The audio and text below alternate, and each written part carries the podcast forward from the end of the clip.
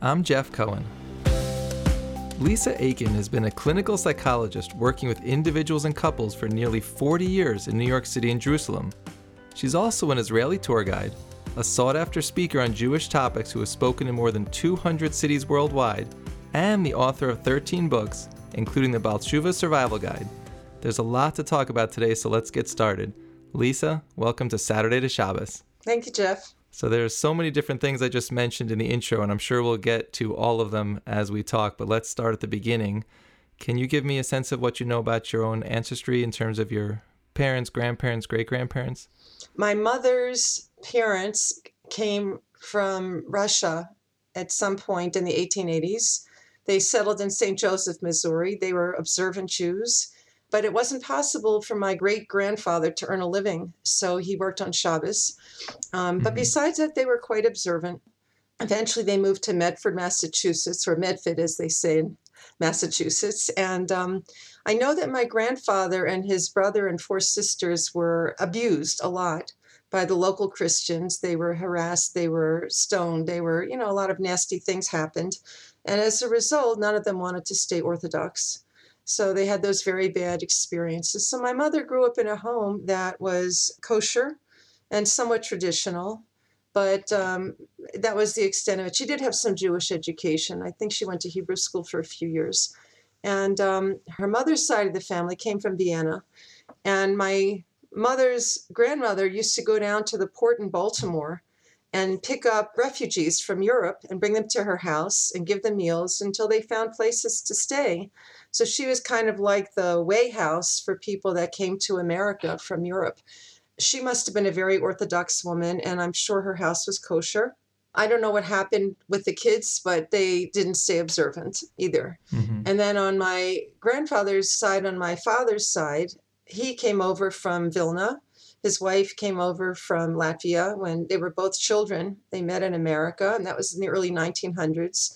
Knowing what I know now about history, I assume that both sets of these great grandparents and great grandparents came as a result of pogroms.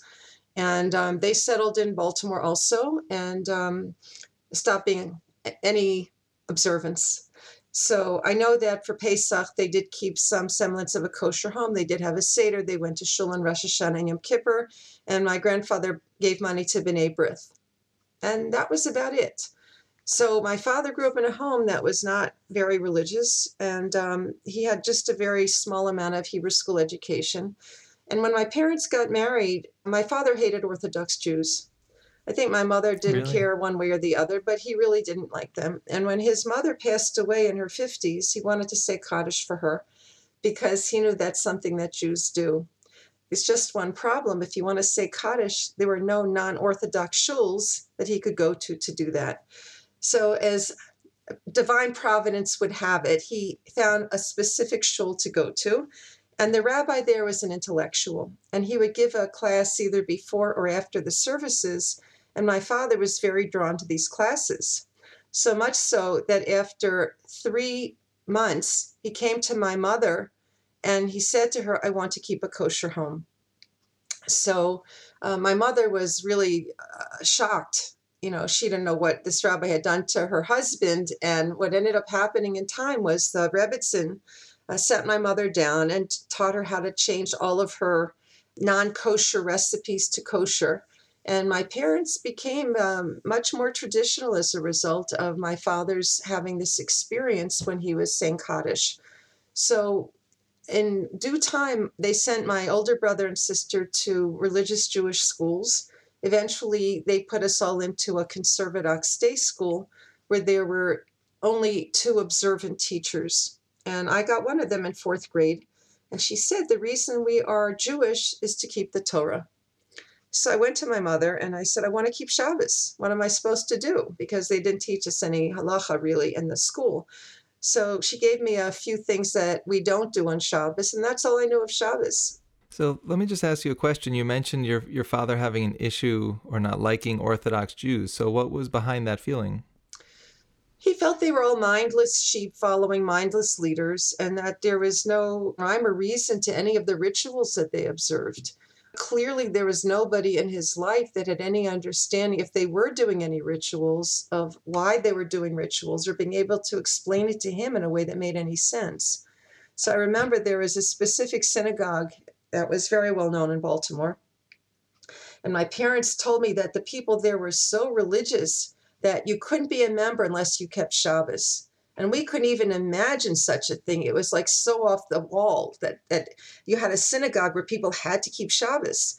So, you know, they, they really didn't see a thread of reason in all the different things that these people were doing.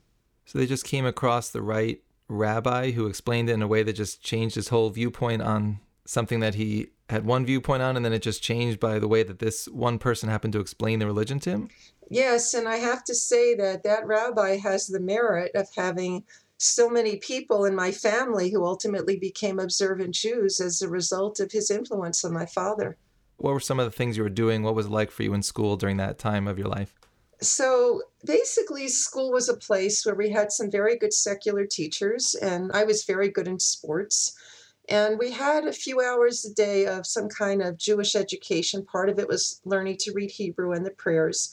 Part of it was learning about the, I'd say, more of the cultural parts of the Jewish holidays. Part of it was learning how to read Chumash. And, um, you know, there was like hardly anybody in the school was religious, not the kids and not the teachers.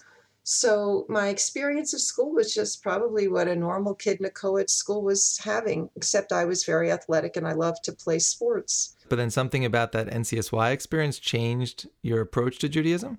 Well, there was the first step, which was what happened to me in fourth grade, where I was observing Shabbos in a very bizarre way. I mean, just to give you an idea. So my father was saying Kaddish for his father that year. And the synagogue we went to was about a 20 minute drive away. So my mother had told me that I couldn't drive a car.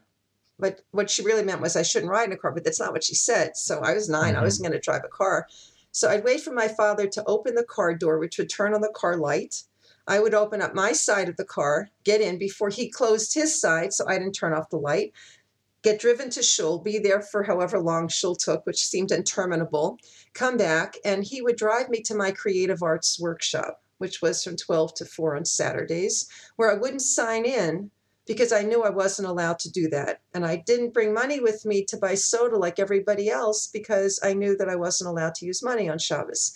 And I couldn't pick up the phone when the day was over because I knew I couldn't telephone. So my parents would just kind of figure out more or less what time to come and pick me up in the car and drive me home. So that's what Shabbos looked like for that year. And as um, a year later, the shul actually moved two blocks away from our house, so it's easy to walk to shul. But we had no idea of what Oneg Shabbos was. We didn't know that people washed before they ate challah on Shabbos. We never had bread on Friday nights or Shabbat day. My mother would always make very nice food, cooking on Shabbos, and we'd have a special meal. My father would work into Shabbos. Whenever he finished work on Friday night, he would come home and make kiddush. Um, we didn't know about making kiddush at all on Shabbat day. And, um, you know, we didn't know about Zemirot. We didn't know about anything positive about Shabbos. It was just a bunch of things that you can't do. So it took a long time, really until I got into NCSY six years later, later for me to see that Shabbos could actually be enjoyable. I was doing it because I thought I was supposed to, but it was really tedious, especially in the summer. So, like, how do you fill all those hours after shul on Shabbos when it's seven, eight hours till Shabbos is over. So we had a very large backyard, and typically we'd play, we'd play baseball in our backyard, and you know the neighborhood kids would come over and we play sports. I mean, what else was there to do on Shabbos if you can't do everything else? So that was uh, that's how I lived for a number of years. It's also interesting when you learn these rules, but you don't have the full context of them.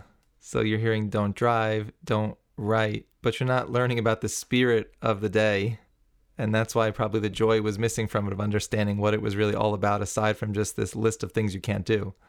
Well not only that jeff but you know for somebody who grows up religious it's a given that you live in a religious community and other people are doing the same things that you're doing. There was nobody i, I lived in a neighborhood of 600 jewish families and besides the rabbi and the cantor who lived a few blocks away and were at that synagogue that i mentioned and the rabbi's son and his family. There was only one other observant family in the neighborhood. So I never saw what anybody else was doing, and it was never a communal experience. So it, it enabled us to be very bizarre for a long time without having any idea of what it looked like elsewhere. And I also have to add, my parents were not observant. My parents were not keeping Shabbos all those years. I started, and then eventually my brothers and my sister also became Shomer Shabbos in more or less the same way that I was. But I mean, we never had parents that were part of the same team doing this with us. Well, that probably also explains why part of the equation was never moving to an Orthodox community. It wasn't a priority for your parents because they didn't put value in surrounding your family with other families that were doing the same thing because it's not what they were personally doing. Right. They were very happy to live in our neighborhood. It was all Jewish. It was a very nice suburban neighborhood. Um, we had, you know, very good schools nearby. The synagogue was very convenient. So, like, what was missing for them? It, it was fine. And so you referenced NCSY a couple of times and how that gave you like a different view on Shabbos and living an observant life. So, what did you gain through that experience? So when I got into NCSY for the first time in my life, I was A, with other kids who were also keeping Shabbos. B, there was just such a feeling of joy on Shabbos. I never knew that that was even a possibility. C, there were these amazing rabbis who were nothing like the teachers I had had. These rabbis were so excited about Judaism. They were so excited about teaching why it was good to be Jewish. They were so excited about teaching, you know, how we observe Shabbos and what the rationales were and what the the essence was of what it meant to be a Jew at least to, to a very large degree. And the rabbis were very cool. Um, if I would say this in certain circles today, they would make believe it never happened. But the rabbis played baseball with us, you know, and they let me play. I was a girl, and you know, there are another few girls who were really good athletes on the team, and the rabbis played with us. So, you know, it was a kind of situation where things were very normal but also Judaism and spirituality and excitement with being a Jew was part and parcel of everything that we did for that week. The NCSY camp, by the way, was just for a week. It wasn't a long period of time. And when the week was over, I just felt I just wanted more. I wanted more. So we had a few Shabbatons in the course of the year, and each one was like such a high for me. There was singing, and there was dancing, and there was ruach, and there were other kids who were knowledgeable about being a Jew and excited about being Jewish. And I never experienced any of that. So it was just constant excitement every time I went to an NCSY event that there were people there that were so enthusiastic and so knowledgeable. So this is probably also happening at a time in your life when you're starting to think about college and what you might want to do for a living. So how are you reconciling like the spark you're feeling for Judaism versus what you maybe want to do for your career and the kind of school you'd have to go to and what the religious environment might be like there wherever you end up? Honestly, Jeff, that never crossed my mind. It happened that I spent what turned out to be my first year in college at Tel Aviv University because my family had moved to Tel Aviv for that year. And Tel Aviv University was an extremely anti religious place. And it was, I, I couldn't reconcile being in Israel in such an anti religious place. But that year, all I did was um, liberal arts to get them out of the way. And when I came back to America, I was going to a state school and I had no idea what I wanted to do with the rest of my life. And the funny thing is, I had gone to a summer camp when I was 12. And, um, you know, it's interesting how God has such a sense of humor. So, the first or second day of camp, the head counselor said, Okay, everybody go into the barn and get yourself a siddur. And there was a, a long line of girls on one side on the right side, there is nobody. I saw the siddurs were there, but nobody was standing and waiting for them. So I said, I'm not a fool. I'm going to go take the siddur from the place. There's no line. So I go over, I take the siddur. Little did I know that on the left side were all the Ashkenazic siddurs, and on the right side were the Sephardic siddurs. And I was the Ashkenaz as they come. But um, it turned out that when I was in college, I was davening one day from that siddur and I was asking God for clarity about like what major should I have. And in the Sephardic Siddur, when you say Elu divarim shadam ochel perotem ba'olam hazeh akeren kayemet lo haba, these are the things that a person gets the interest from in this world, but the capital remains to get in the world to come. One of the things that's mentioned in both the Ashkenaz and Sephardic Siddur is bringing peace between people. But in the Sephardic Siddur alone, it says, and bringing peace between a husband and wife. And the word just jumped off the page at me that day. And I said, That's it. I'm going to become a psychologist who's going to help people have peace with other people and to have do couples therapy to bring peace between a husband and wife. And that's when I decided I wanted to become a psychologist. It never occurred to me in a million years that there would be any conflicts between Judaism and being a psychologist. And boy, was that an eye opener. Nor that a, a, place that I would go to for university would have any conflicts with Judaism. And um, I ended up going to Loyola University of Chicago, which is a Jesuit school. And, and in Loyola, ironically, I, I didn't have conflicts within the classes themselves. The conflicts only began when I went into my internship and my, my clerkship and my internship with uh, supervisors who were either lapsed Christians or Reformed Jews. And they really gave me a very hard time. But until then, there were no issues. In fact, when I was in graduate school, everybody had to take these exams called qualifying exams. They took them on Friday and Shabbos. And because someone had uh, paved the way for me a few years earlier, they made an exception for me to take it on Friday and Sunday. And um, I, I, didn't experience conflicts in my Jewish observance. What I did find for the first time in my life was that some of my classmates were very anti Semitic, though. So I want to ask a few follow up questions from some of the information you just gave. The first thing, this idea that you went to Tel Aviv for a year, to me that kind of like came out of left field because the way you described your parents, I wouldn't have expected you to suddenly say, "Oh, and then we went to Israel for a year." Like, why would that be a priority for a family that's not, you know, looking to explore Judaism on that level? So, what made that move happen? And then, uh, kind of as a follow up to that, your parents must have seen this sort of exploding interest in Judaism you were having from the NCSY experiences. So, why was there no effort during that time in Israel to say, let's expose her to some of the things that she's showing interest in? Excellent question. So, what I didn't say was that after my brother and sister and I went to our first NCSY camp, my brother and I came home. We didn't say a word to each other, but we both made life miserable for my parents to keep breaking Shabbos. And I must mm-hmm. say, when I wrote my Ba'al Teshuva survival guide, there was no such thing in my day. And if I had had a guide like I wrote, I would have done things very differently. But the end result was that within a year, my parents became Shomer Shabbos. And uh, it was a mm. whole different experience to be in a home where my parents and we were singing Zmiro together. We were teaching my parents, you know, there was no phone ringing on Shabbos. There was no my father coming home from work at, you know, who knows when, eight o'clock at night on a Friday night when we'd already eaten dinner and him making kiddush, you know, after he came home. It was uh, really quite wonderful that way. And what was happening is because my sister was three years older than me and I was at the end of high school, my father was getting very concerned that as the kids were going to college, we would be exposed to non Jews and might intermarry. So he and my mother decided to do a pilot trip to Israel to try to prevent us from going to colleges where we might end up falling in love with non Jews and not staying Jewish.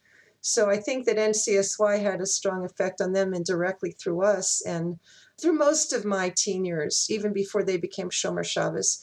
I think my father really did want to have more of a connection of his kids in a milieu that would keep them Jewish.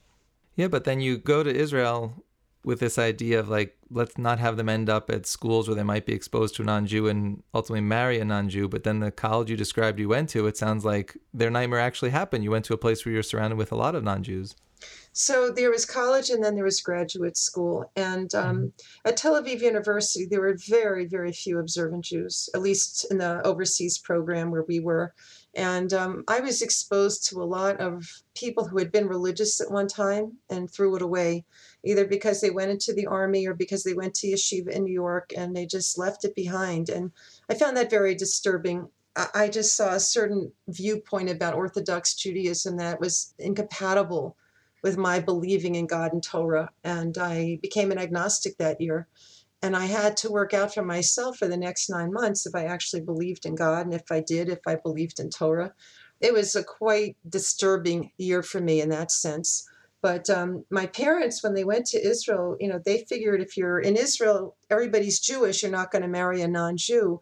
They hadn't developed in the way that it took them many years to develop about what being a Torah observant Jew really involves above and beyond just, you know, keeping Shabbos.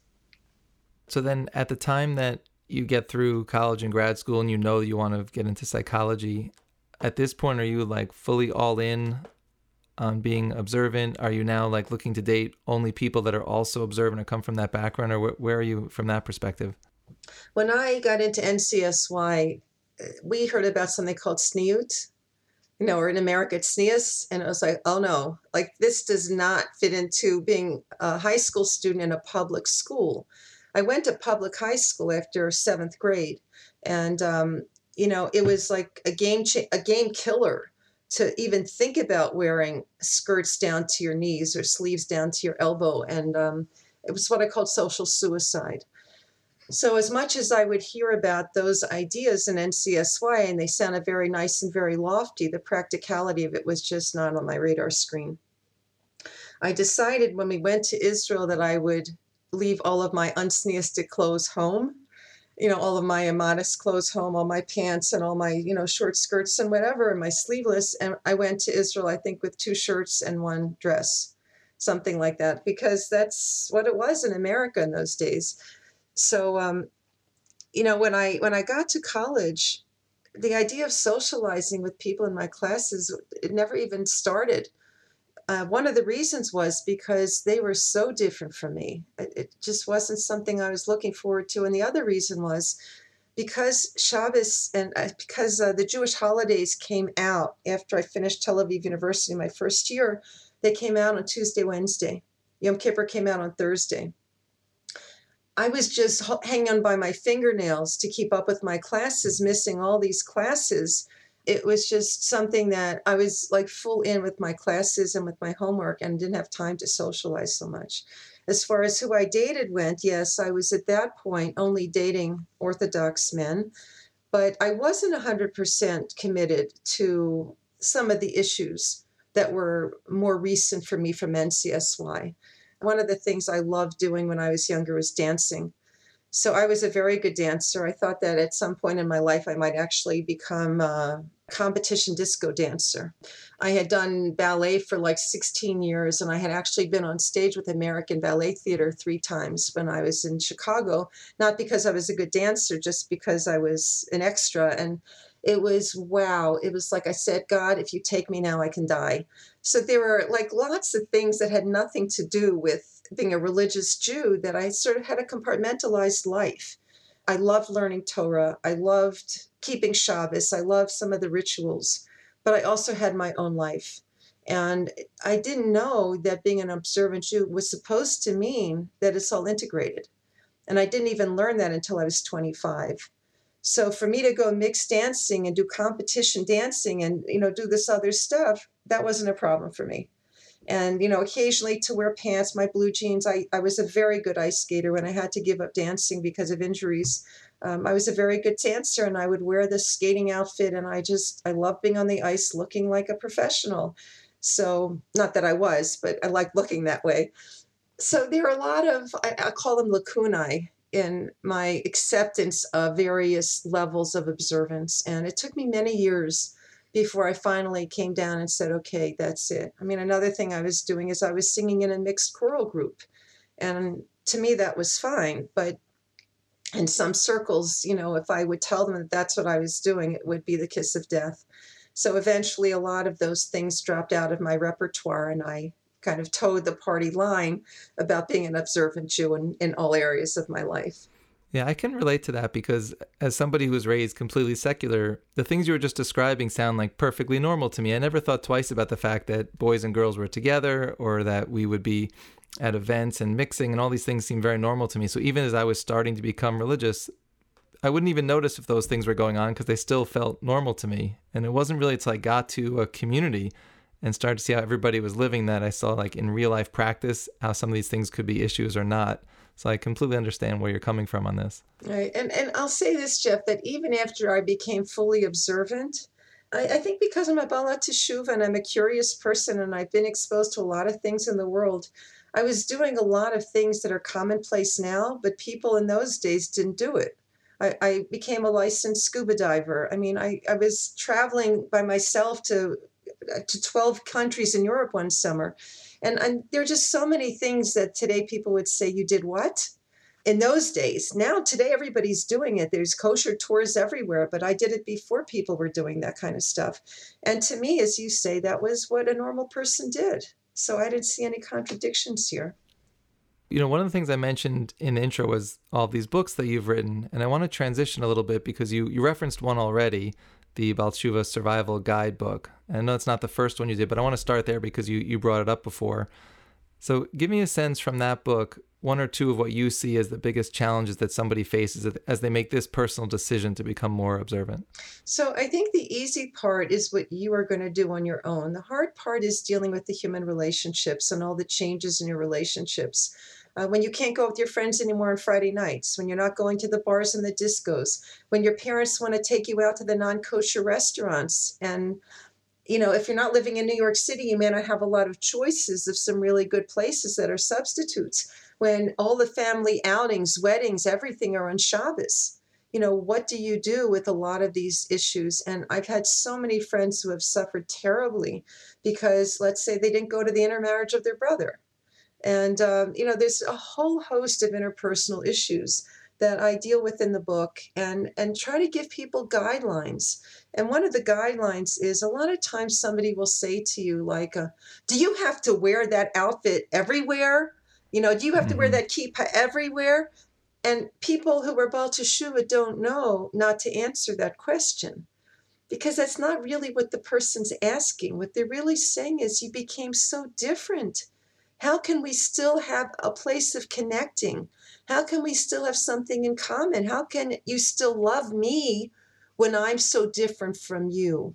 And so the book is, uh, in a large part, helping people to see how do you keep healthy connections with people?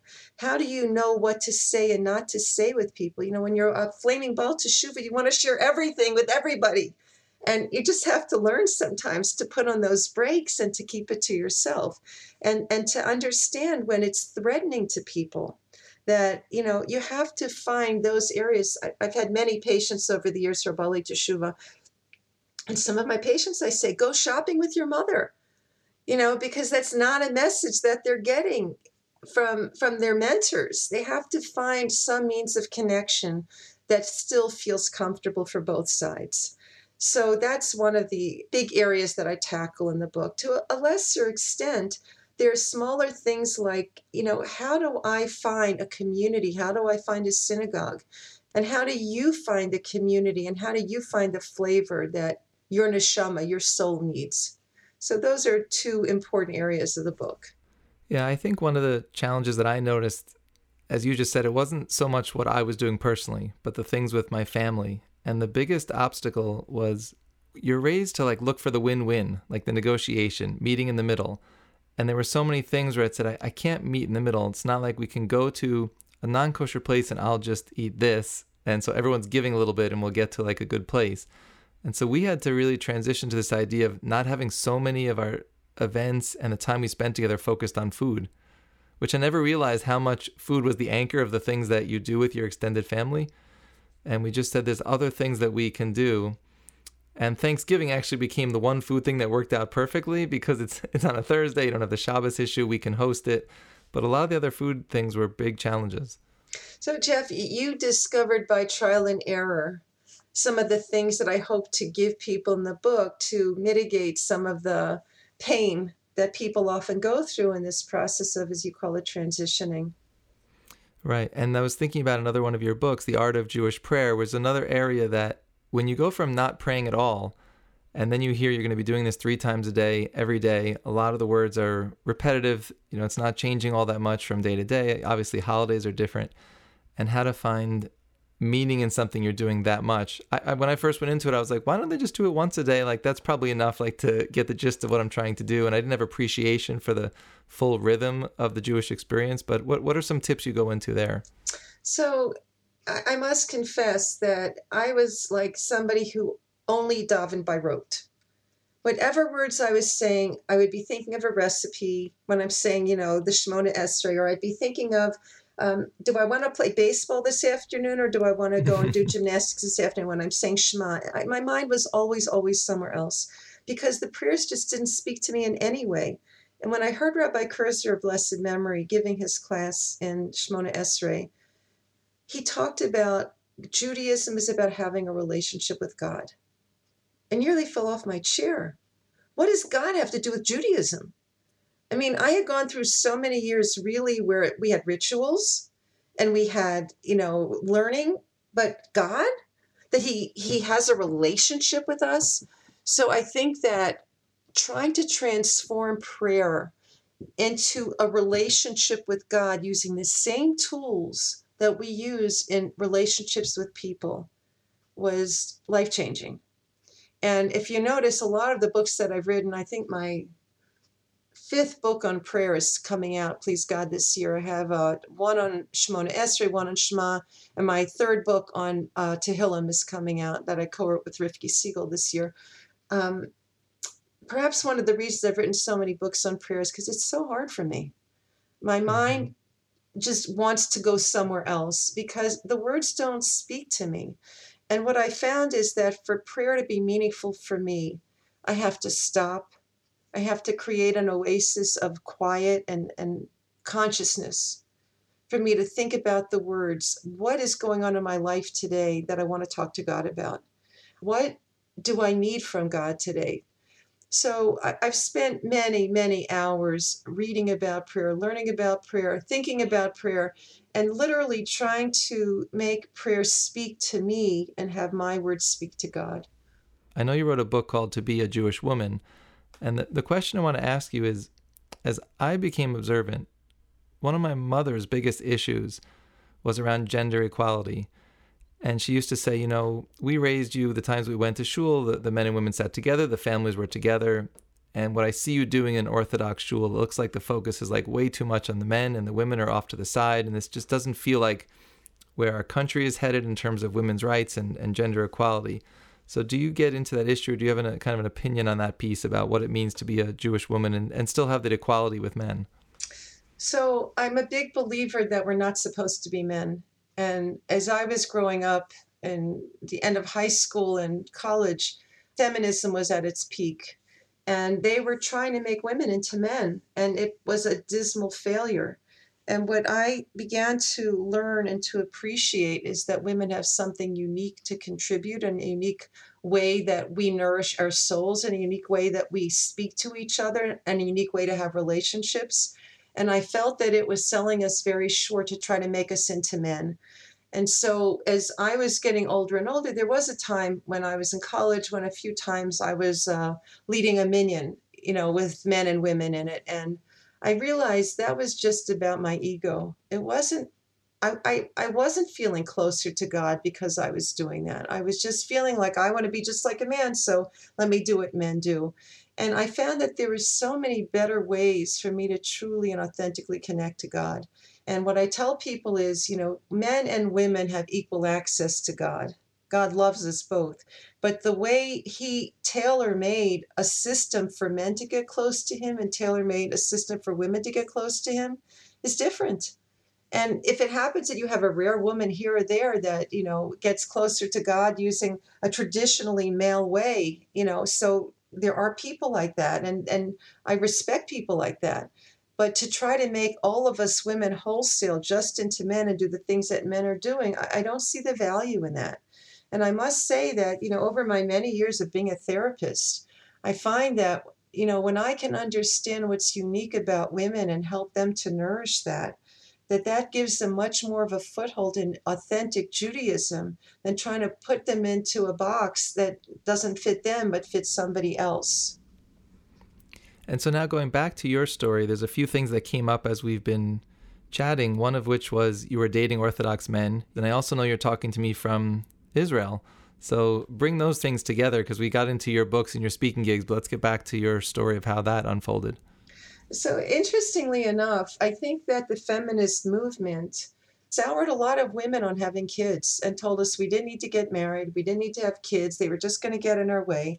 And definitely when I was in college, what was my focus front and center was, you know, getting into a career track and becoming, I don't know what, you know, the beginning, but eventually a psychologist. And um, when I was in graduate school, ironically enough, I had a teacher who was very much like me in the sense that she didn't want to have kids particularly. And then she started studying infancy and how amazing babies are and what they can do. And through that class, I actually started to desire to have kids. So it was through through psychology that that became something that I wanted to do. And you know, the idea of being married was one thing. The idea of having kids was something else. I mean, I think from high school, you know, when all my friends were dating and I was dating to a lesser extent than they were, that um, you know, every woman had a relationship if she could, and that was bliss. So, you know, even if we were on a career track, all of us wanted to get married. So that was never something I had to think much about. That was just kind of the way all of us kind of either were raised or felt. When it came to actually having my own kids, that was a different story because I wasn't able to have kids for a very, very long time. And um, I found that, you know, when I finally did have kids, I stopped all of my working for the time that they were young. Uh, I wasn't writing, I wasn't I was doing therapy maybe three, four hours a week. But your husband came from an observant background. It was always like a given that that's how you wanted to raise your own kids. You know, we didn't talk about how we were going to raise our own kids, but he also he was an FFB, which was uh, very strange for me. but, mm-hmm. you know so you know we we just kind of both decided at a certain point in time that we both wanted to travel and we were doing a lot of things that orthodox jews generally didn't do whether it was scuba diving he was a very good skier just the kind of traveling that we were doing. We, we took our kids to French Polynesia when they were two and four years old. Um, I taught my daughter, my older daughter, to read when she was two because I know that that was something that was a possibility and she loved it. My other daughter didn't want to learn how to read. She didn't want to do the things that her older sister were doing. Okay, fine. But I just, I think both of us found that the world was such an incredible place. We just wanted to grab it and you know, and and as one of the poets said, suck the marrow out of life and be able to enjoy what God put here for us to see and to do. So there's one last side of you we didn't discuss, but the way you said you love travel, does that have something to do with how you became a tour guide? I don't have a, an easy answer to that. I decided when I came to Israel, we made Aliyah at the height of the Intifada 20 years ago and it was so dangerous to even go outside in some places. We were always afraid when the next bomb was going to be set off, when the next bus was going to be, you know, destroyed, that I wanted to be able to see the country and understand the country in a way that I would appreciate it. Because when I lived in Tel Aviv, I never got a chance to see the country. Every trip that the university did was on Shabbos or Yontif, so I never went anywhere the whole year that I was here. So the main reason for me to become a tour guide was really because I wanted to learn about Israel. I wanted to learn what was so special about it. I wanted to learn what different parts of the country were and what they meant. Eventually, when I when I got my license two years later, it was something that I felt very excited to do. To I think it was very related to my teaching and my doing Jewish outreach. That I felt this is one more avenue by which I could teach Jews to be excited about Israel, not because of the Zionism or the 20th century, but because of our 3,300 year history here. Because if you want to even go back to the time of Abraham, our 4,000 year history here, you know, from a religious point of view, why is this all meaningful to us? And to educate people who would not have a religious side to their trip to Israel, to be able to expose them to that and excite them about why the land of Israel is a special place to Jews from the Torah point of view, from the religious perspective. Is are your tours different when you find out who you're having and what their level of observance is? I would think the way you might talk to them, where you might go, what they might be interested would vary a lot by where they are on the spectrum of Judaism. A hundred percent. If I have people who are totally secular, um, or I, I'd say for anybody who I tour guide, the first thing I ask is, do you have places in mind that you want to visit? What kinds of places do you enjoy? Do you enjoy history? Do you enjoy nature? Do you like to hike? Do you like to see science? Do you want to see the startup nation? Do you want to go to the Kotel? Depending upon what people tell me, I mean, for some groups, like the beginning every day, we'll do like three hours of something that is what I'll call meaningful. And the afternoon, we'll go to a chocolate factory or we'll go to some place that's just plain fun some people will you know really want to see some things with sources and some people don't want to see the sources they just want to have a general idea of why this is significant to the jewish people so absolutely i mean whoever i take around i want to know who they are where they're coming from and uh, how i can make it a wonderful trip for them What does the future hold for you? What do you have your eye on to do over the next, you know, three to five years? At this point, and, and really for a long time, I just say, God, please just tell me for today what my marching orders are. I, I don't have a lot of long term plans. I never know what to expect next. So, you know, I just say to God, look, you know what you're going to send me. I'm just waiting. Send me my marching orders. And when it happens, I'll let you know. The only thing that I do plan for the next uh, foreseeable future is I'm working on the fourth book out of the five volume set of Living Tehillim. And um, beyond that, can't tell you. Let's let's be excited and find out when the future opens up to me, and I can tell you then. Fair enough. And you inadvertently took us into the lightning round because my first question was going to be, what's the next book that we can expect from you? So it'll be Im Yirtzeh Hashem Living Tehillim Volume 2, which is supposed to be out before Hanukkah. That's the next answer. and so, as someone who writes so often, is there an author that you admire or a particular book that you've read that really speaks to you? Honestly, Jeff, I hardly ever read. You're too busy writing. Most of the time when I read, it's it would be on my transatlantic flights when you know I'm doing speaking tours and stuff. During the week, if I read, it's usually things on the internet. It's articles. It's not books. On Shabbos, sometimes I do read. I can tell you from many many years ago, one of my favorite authors was Aryeh Kaplan. I think Aryeh mm-hmm. Kaplan was so brilliant and he took such deep ideas and he distilled them to their basic concepts and made it not only practical but understandable for everybody. So he was a very special author for me. And that was someone that I just, if, if I could write the way he did, I mean, I would be thrilled.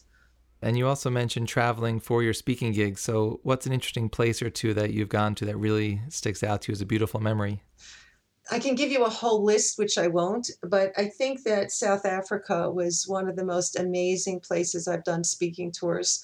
Uh, I did four trips to South Africa. One trip I did four different uh, cities speaking there, and, and different reasons that I went on the different speaking tours. But when I speak, I love to combine it with other kinds of pleasures. And in South Africa, it's such a gorgeous country. I went on safaris every single time, and you know saw the nature and the animals and the it just it was incredible. There was one time I went to South Africa and we I was with a group of young women and I was um, you know talking to them and teaching them Torah and whatever. And we were in a place that was in the middle of nowhere. And um, it sounded like it was raining at night. And I was in a like a cabin by myself, and I went outside. It wasn't raining.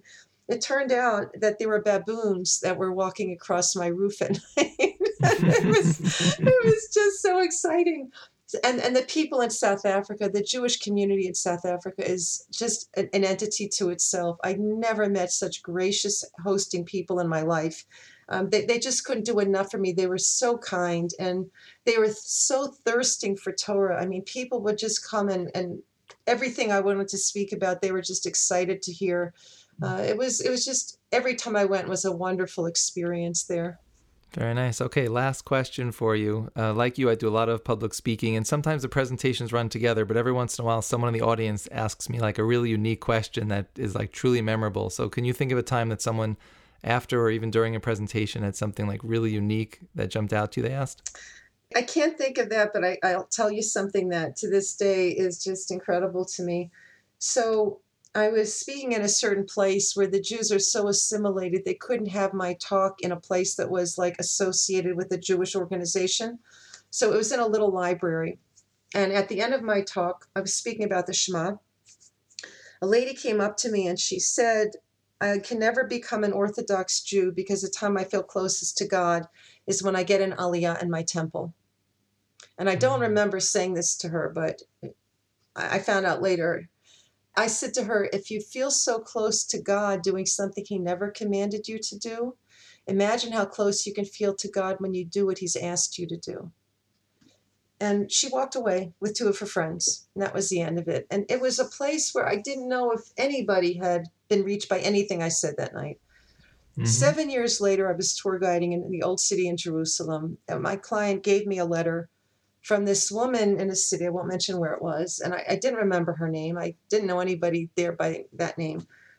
After I finished tour guiding that day, I opened the letter and it was this woman. She wrote me a letter. She said, I had told my husband that night that I was going out for some entertainment. I came home after you spoke to me and I said to my husband, I'm becoming an Orthodox Jew. Do you want to join me or you don't want to join me? He said, Okay, I'll join you. So they moved to a city that had a really nice Jewish community and they raised their kids, they put their kids in Jewish schools. And she said, I just wanted you to know seven years later how much you changed my life. So I mean that that to me is the best that I can speak and change people's lives, whether it's being a psychologist, being a tour guide, being an author, going around the world telling people different ideas about Judaism. If I can bring people closer to their Jewish neshama, I'm thrilled. Lisa, that is a beautiful and inspirational story to end on. So you are out of the lightning round, and I want to thank you so much for joining me today on Saturday to Shabbos. Thank you so much for having me, Jeff.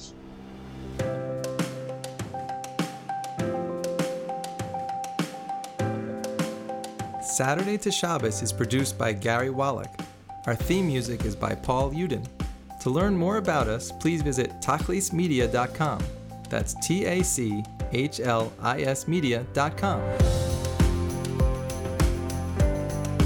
Tell us what you think about what you've heard, or suggest a story we should know about by emailing Shabbos at tachlismedia.com.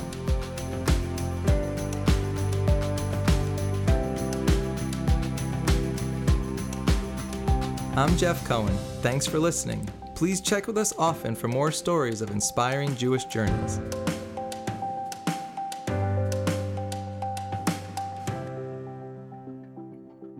Saturday to Shabbos is a Tachlis Media podcast.